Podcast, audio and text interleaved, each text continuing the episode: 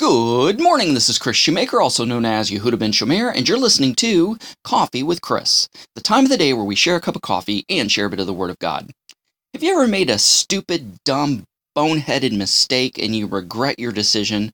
I mean, you've got major buyer's remorse going on, and you're thinking, man, I'm just going to have to suffer the punishment and consequences of my stupid, idiotic behavior and decision making.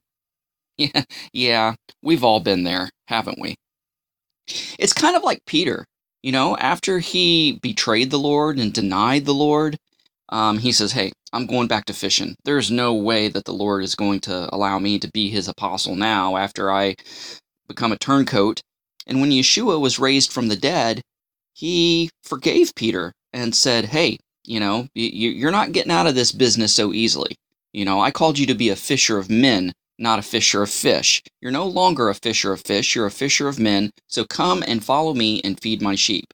You know, when Peter thought it was over, he learned from the greatest mistake of his life and became the leader of the first century believers and held a great revival where thousands were saved in the book of Acts. I mean, talk about a redemption story, talk about bouncing back. Well, Joshua and the children of Israel made a stupid, boneheaded mistake.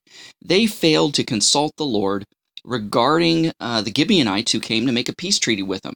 They just pulled the wool right over their eyes, and they didn't realize that Gibeon was next door neighbors, and they ended up making a peace treaty uh, with them against the Lord's direct command not to do so. And as a result, um, the uh, former allies of Gibeon said, "Hey, look, you know they they they they tur- they're turncoats. They're they're on Joshua's side now. Let's let's punish them. Let's let them see and feel the the rep- repercussions of their of their betrayal. So they went and attacked Gibeon. And uh, so Israel was dragged into this battle and had to save Gideon's uh, Gibeon's butt. I mean, what a pain in the butt, right? And they're thinking, yeah, yeah, here we go. This is the consequences of not consulting the Lord in our boneheaded decision.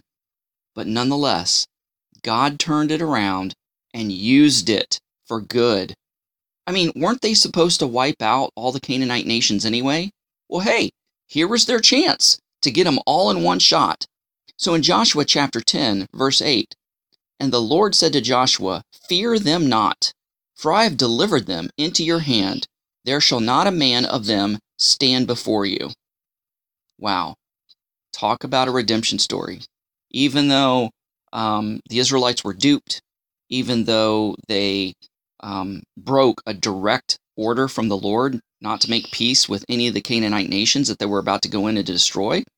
They were duped into doing so with Gibeon. As a result, uh, the rest of the Canaanite nations came in full force against Gibeon, and because of their of Israel's peace treaty with them, they had to save their butts. And they're like, "Man, this is overwhelming. We were just planning on taking one nation at a time, but the Lord was able to show his greatness and says, Look, don't fear them. Don't worry about their numbers. Don't worry about how many nations are against you. I'm going to use this opportunity to kick their butts. And they're going to be wiped out, and you're going to be victorious. You're going to wipe them out, plus keep your word to Gibeon and save their butts. I'm going to work it all out. I'm going to redeem you from your mistake, from your bad decision. You know, just don't take this victory for granted so that you repeat the same mistake and think I'm going to swoop down and save your butt every time you make a stupid decision. So, you know, God is good. God is merciful. God is gracious. So if you made a stupid, idiotic, boneheaded decision that you regret, don't worry. God will forgive you. And somehow, some way, God's going to work it out. Because in Matthew chapter 6, he says, Seek first the kingdom of God and his righteousness and all the things you stand in need of will be added unto you. In Romans 8:28, we know so well, for all things, even our boneheaded decisions, for all things work together for good, for them that love the Lord and are called according to his purpose.